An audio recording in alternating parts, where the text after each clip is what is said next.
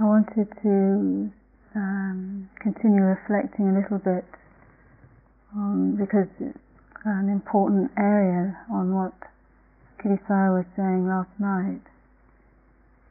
Um, this appreciation or realization um, of the amata Dhamma or the deathless Dhamma or um, different ways of talking about it, the uncreated, the unborn, as it's a very uh, mm, place of uh, realization that brings great peace, um, a sense of relief.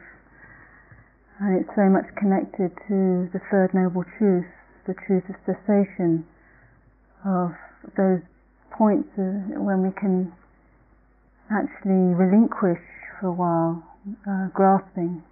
We feel the space around form. This is our, the way that we can connect with that. And the, the, the taste of that, those moments of relinquishment, uh, uh, moments of not seeking to abide in the realms of uh, samsara or the sankharas, the taste of that is a sense of peacefulness, relief, spaciousness, um, leading to uh, a feeling of joy, freedom, freedom of heart, uh, confidence. And, uh, when the Buddha talked about Nibbana, I don't really f- think that originally it was meant to um, be something that was seen to be um, a hallowed idea held in the, in the in somewhere in the future after we've been through 3,000 lifetimes and read all the Pali Canon and you know that, that there is this notion that uh, that comes through sometimes the tradition, um, not particularly the way it was taught by Ajahn Chah and Ajahn Sumedho, but it does give this sense of uh, the realization of nirvana or cessation as something uh, unattainable. Um, but the way the Buddha would talk about it was something very immediate to be realized or only in the present, can only really be realized in the present as a very immediate um, realization, recognition. Uh, and sometimes we make the, the this realization too complicated so that uh, the simplicity of it gets missed, like the simplicity of space or silence gets missed with our fixation, our fascination, our obsession with form, with content, with the storylines that we carry around. Uh, these days it's not any fashionable to have storylines from this life, but we, have, we can have all sorts of storylines from previous lives, and, and they're never usually, uh, previous lives aren't usually just Joe Bloggs, usually they people talk about their previous lives often there's always been some sort of dramatic or uh, amazing kind of a, a person. And, uh, and there's, I mean, and that might all be true, I don't know, but um, the point is that this fascination exists, this uh, perpetuation of our, even if it's quite uh, sorrowful, of some of our, our stories, our dramas. And so we don't always want to really let go. Uh, we don't. Uh, the, the Buddha said that the truth is always inviting us, um, calling us, and, and sometimes we don't really want to take up that invitation. But there are moments that we do feel sometimes the, the peace, uh, the spaciousness, the joy which is our inherent nature, the inherent nature of mind in its uh, natural state, uh, uh, spaciousness, unlimited, that doesn't uh, is not distorted by the three forms of desire. Um, and clinging or aversion. It doesn't distort reality. There's a, a great saint in India, a woman saint called Anandamayi Who was in a very kind of realized state, these, these beings in India that seem to appear somehow. India seems to give birth to these amazing uh, beings, including the Buddha, which is interesting because it's such, a, in some ways, such an amazing country, but such a difficult country to be in. Um, Anandamayi Ma died, I think, I don't know, 83. And uh, she seemed to be in this realized state most of her life. She seemed to just have been born like that. Um, and she lived a very, in some level, very ordinary life as an Indian woman, which was expected at that time to be married to someone, have an arranged marriage, and so on. And one of the comments she made uh, about her state, she said, well, before, before this body was born, uh, how did she put it? Before I was the thank you. Before this body was born, I was the same. Um, as I grew up as a child, I was the same as this body was married off, I was the same. Um, and in aging, I will be the same. And in death, I will be the same. And after death, I will be the same. And what she was talking about was a, a level of reality um, that's changeless.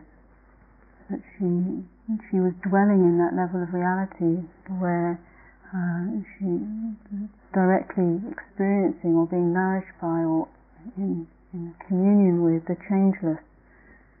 And yet there was change as well. There was the condition, there was the birth and death, there was the arising and passing, there was the joys and sorrows. And in this meditation practice, we're beginning to perhaps get a feeling for moving to that place um, getting glimpses, getting some confidence in the ability to um, abide or move to that place uh, by noticing, as Kittisaro was saying yesterday, the changing, listening to the changing, listening to where the changing, uh, how it arises and where it ceases, like the bells, listening to the bells, and then how their silence becomes so rich around around something like the sound of the bells. And in a way of, this way of talking, one could say it's moving to the heart of the Buddha, or moving to Buddha. Uh, one of the images that I find very nice is the Buddha just being under the Bodhi tree, just sitting in the place of enlightenment, the place of just being without any distortion. And as he's sitting there, there's all sorts of uh, things pulling at him desires, longings for the past, uh, doubts, you, you're not worthy or you shouldn't, who are you to think you can be enlightened, um, memories um, from the past, um, fear, all the different kind of manifestations um, of, that the mind can produce, trying to pull him off course, trying to um, pull him into a sense of of, of, uh, of reactivity. And this, and the Buddha just said, "Well, I know you, Mara. I just know these conditions for what they are." He wasn't saying he wasn't getting out his uh, AK-47 and kind of shooting them down. Or he wasn't becoming uh, overwhelmed in his moment of enlightenment, that moment of clear seeing. There's just was just a simple recognition I know you for what you are. Doesn't mean to say that it necessarily totally dissolved in that moment, but the knowing uh, it loses its power. Just to keep that sense of knowing dwelling in the awakened heart. And this is really a wonderful thing because when we, when we tend to associate ourselves so much with perhaps conditions that haven't always been um, when the mind contracts around um, thought forms or feelings or emotions that haven't always been that positive, then um, or that have been fearful or isolating from our conditioning, then sometimes our perception about ourselves is distorted. Uh, it's heavy, it's, it's, not buoyant, it's not happy. Uh, but in this, this heart of dwelling in, in the uh, heart of the Buddha or the, the I was the same or the changeless in a more impersonal way, then the heart can rest more in its natural state, um, not distorted, and the, the, the, understanding of the of the of the um, the more uh, radiant or joyful or, or, peaceful nature, which certainly doesn't get emphasized much in our society. It emphasizes a lot the personality seeing and being in that way, one can see the uh, to when when dwelling in that in that point of awakeness, point of clarity, point of awareness, then seeing the changing nature is just seeing the Dhamma, the Dhamma arising and passing, the Dhamma nature, uh, from a point of vidya or clear seeing, uh, seeing arising and passing, the, the wondrous, the horrendous, uh, the minute, the huge, the beautiful, the petty, however it appears. When avidya, this ancient tendency that the Buddha called, about, called uh, talked about, avidya means not seeing clearly, when we don't, when we've moved out of that position of clear seeing, avidya means ignorance or not seeing, ignoring then no longer is the changing world Dhamma, it becomes samsara because the sense of self arises through identification, from, through not seeing clearly. So the, the world of samsara that the Buddha talked about was this world of feeling that one's being buffeted by the winds of change all the time. Uh, the winds of happiness, unhappiness, praise, blame, success, failure, gain, loss, and so on. And there's this sense of finally um, being battered about by, by the winds of samsara. So allowing ourselves this time just for gently, slowly, patiently the mind to begin to settle enough to trust, to trust the space of relinquishment, not grasping. Sometimes in that space there's peacefulness, sometimes in the space pain will come. And for some of you that has been the experience. Um, pain, one doesn't even know where it comes from.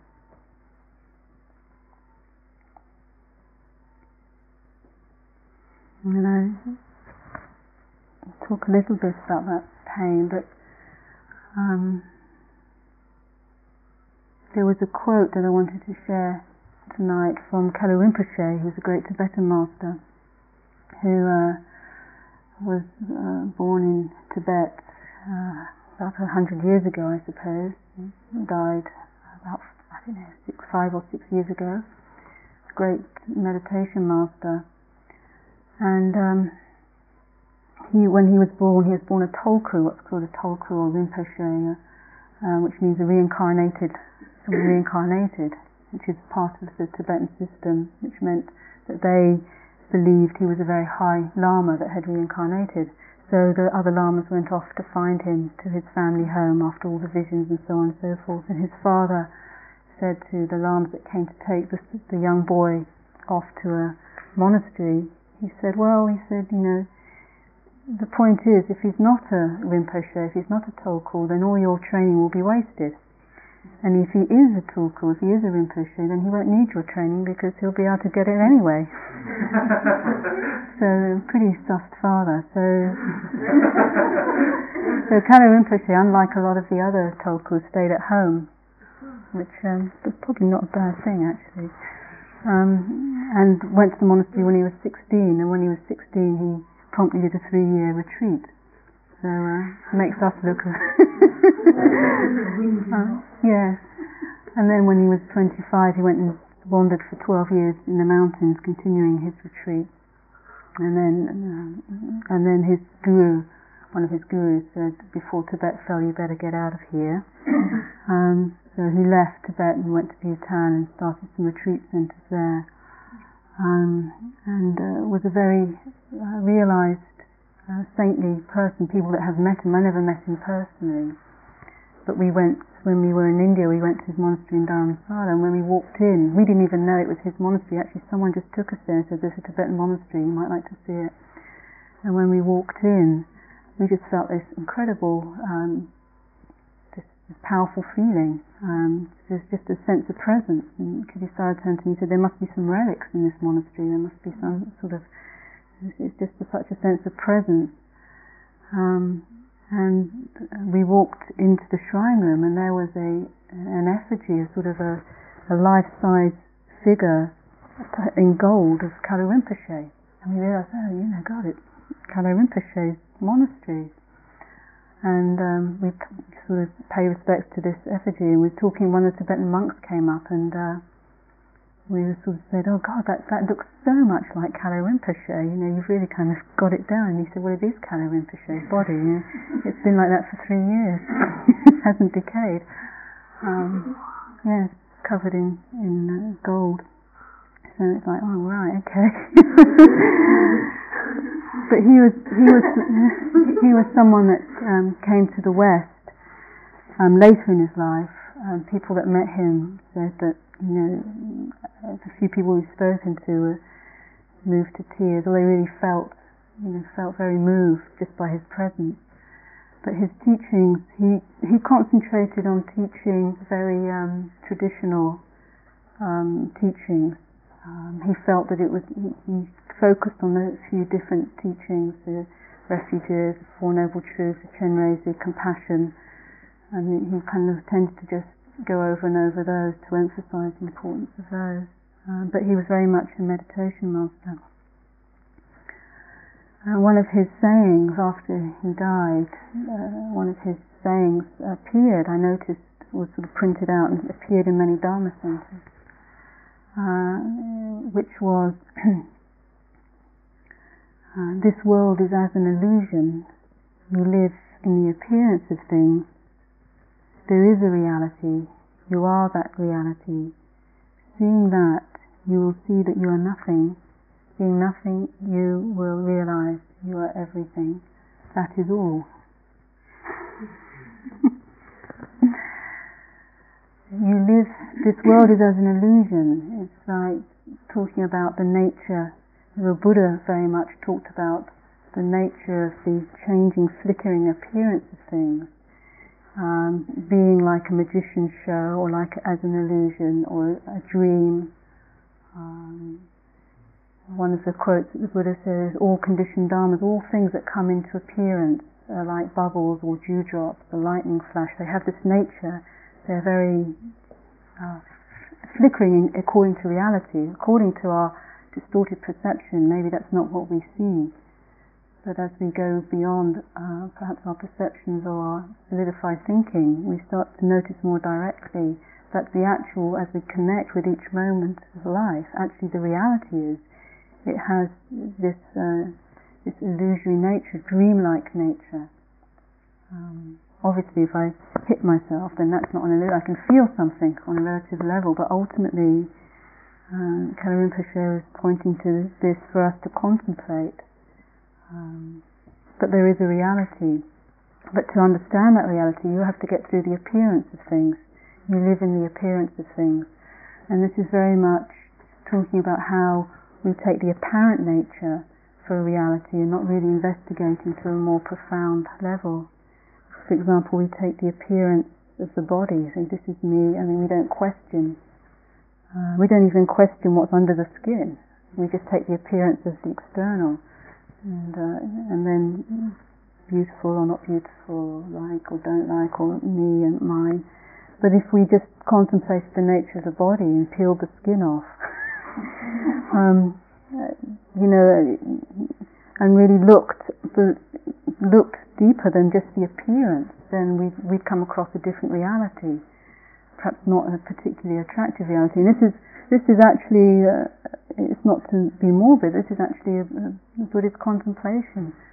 Um, practitioners would go to charnel grounds or to to autopsies, things like that, to really not to sort of get all hung up on the on on the uh, un, unbeautiful or the not beautiful of the human body, but to actually realistically look at what, what is the appearance and what is beneath the appearance of things.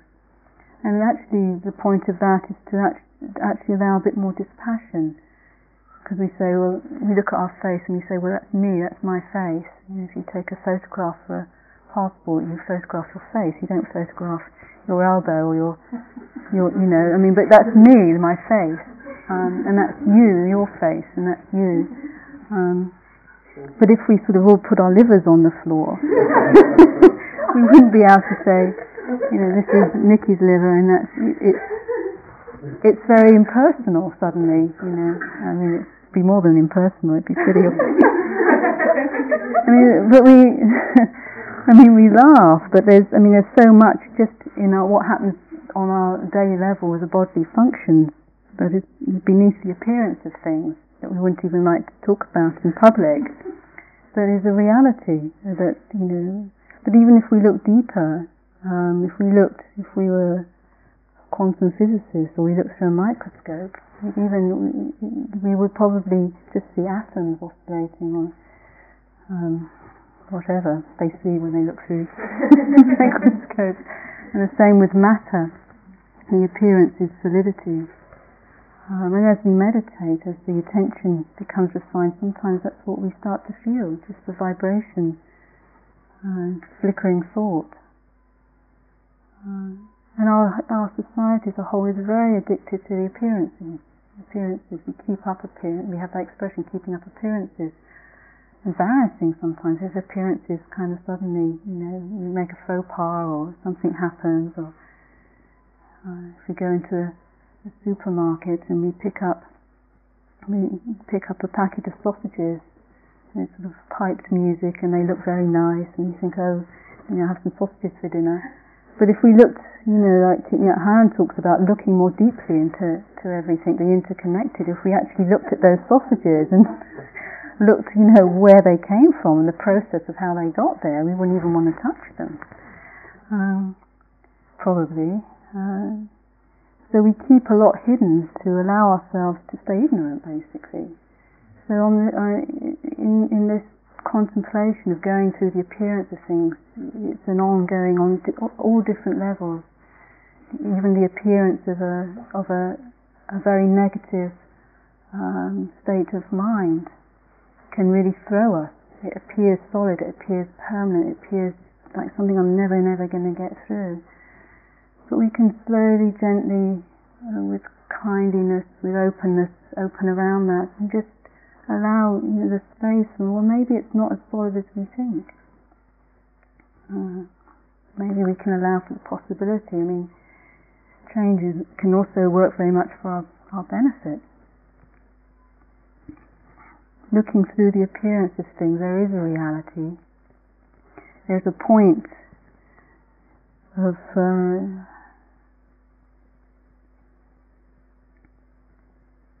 of undying. There's a point of timelessness. There's a point that that's constant, if you like. Eternally dwelling is another way. It's not a thing. It's not a. There's something to be realized. And Rinpoche says, well, that essentially is what you are. I mean, we, we mistake ourselves for all sorts of other conditions. Essentially, uh, in reality, that is what you are, not what you necessarily think, not what we necessarily think. And seeing this, you realize emptiness or shunyata.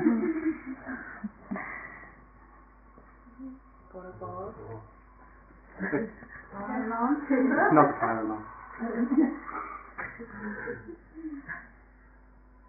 and it's, it's, that's um, this beginning to be able to like contemplate the cessation, the letting go, perhaps of this the, the, the um, constriction of the mind around the sense of self.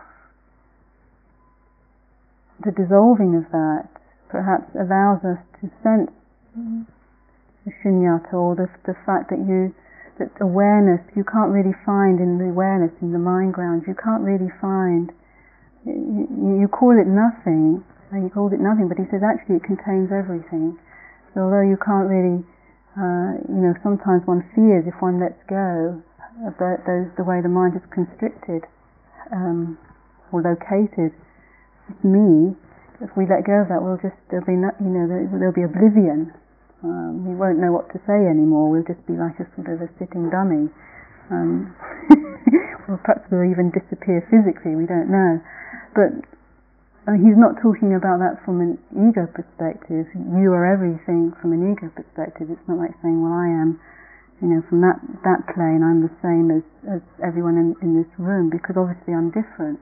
But he's saying from the point of view of aware within awareness, which isn't your personal property, there is everything can be contained, everything is there, all conditions are there within the unconditioned, within the timeless, within the changeless, there is change. Um, as Kittisaro was saying yesterday, within the ground of being, there is um, rooted the appearance of things as they appear and dissolve. And it's, it's this continuing to contemplate this um, cessation or allowing ourselves to sense or to feel into the point of um, still point, if you like. Um,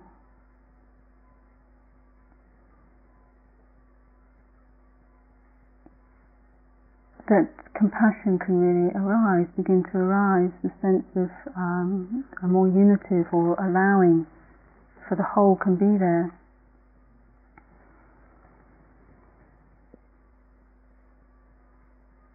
Tomorrow we'd like to go into some practices where we um, more consciously contemplate this aspect of uh, compassion or love, loving kindness um, in in relationship to working uh, uh, not only with that aspect of our being that can be inclusive, that can see all things as perhaps facets of the one, but also um, with a, as a way of working with some of the suffering that can appear in our lives, some of the pain.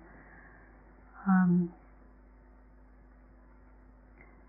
because in this contemplation, as suffering arises, there's this ability more and more to rather than for the mind to constrict around it. It's like this is this is um, you know a, a problem I have that that I'm struggling with. We can perhaps begin to see it more as a universal factor in life, a universal that we can consciously begin to to work with, to to sort of in a way bring awareness to it. And some of the meditations that we'll be doing tomorrow is actually almost bringing that suffering, and rather than sort of taking it on an, an egoic plane or on a plane of, of, of uh, me sort of struggling in it, you're actually sort of being able to take it uh, and bring it into the heart of awareness or the heart of compassion, which isn't, you know, me as a personality, but it's something that's universal. Um, is you know, actually in that bringing that into um, the heart of awareness, into a, a universal heart space, allowing it to be sort of offered almost or dissolved, um, so that it can be transformed into to more a sense of uh, offering back um, a feeling for well-wishing, for a, a prayerful feeling of well-wishing, of um, of compassion. So rather than this contemplation of anatta or no self being something that that sort of takes us to a a dried a dried up unrelated place. Actually, it, it's taking us more into perhaps um, little by little a more profound appreciation, not only for a resting place, a place of peace, but a place of resonance, of relationship or response that's that's more based in um, a heart of, of compassion, a compassionate response to to the suffering that we that, that appears, that, that comes to us in whatever form. Realizing that's something we can actually work with and, and transform not only for ourselves but um, for each other, for the, the sake of the whole. To finish, because I would like to talk about this tomorrow more, but as I promised not to talk much tonight, um, I'll finish with um, an image that I find very helpful in this notion because I'm mentioning this about suffering because in talking today, um, that's not everyone's experience. Some people experience, I mean, everyone's experience is changing anyway, but that is um, something that has uh, come up. But um, as we start to be able to see sometimes that the suffering is not you know, necessarily something to be taken so personally, as we can uh, allow the awareness to just receive um, any state really, but especially the more difficult state. Uh, awareness in a way is, is, is something that um, can receive, um, can patiently be with,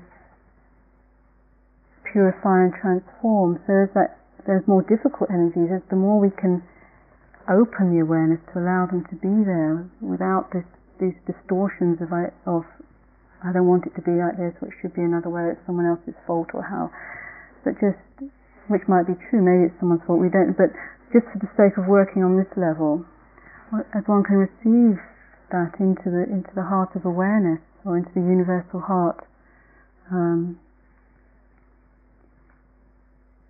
then in a way one's allowing it the space perhaps the time it needs, the awareness it needs to to to be transformed, to be let go of, to find. Ajahn Sumedho used to call it like allowing the prisoners of consciousness an escape hatch. So what tends to happen when pain comes up, we tend to react, say, oh, you know, and slam them back down in the dungeon. These kind of prisoners of consciousness. No, I don't want to see you. I don't want to be with you. Too, you hurt too much. And this trusting more, this this refuge of awareness, allowing these energy forms just to appear um, so that they can be received into listening into the heart, into the awareness, and to be let go of.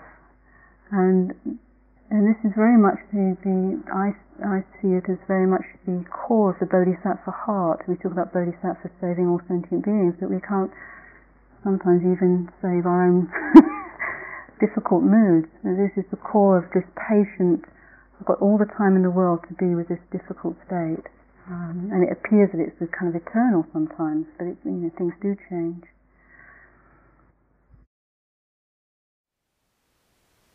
Thank you for listening.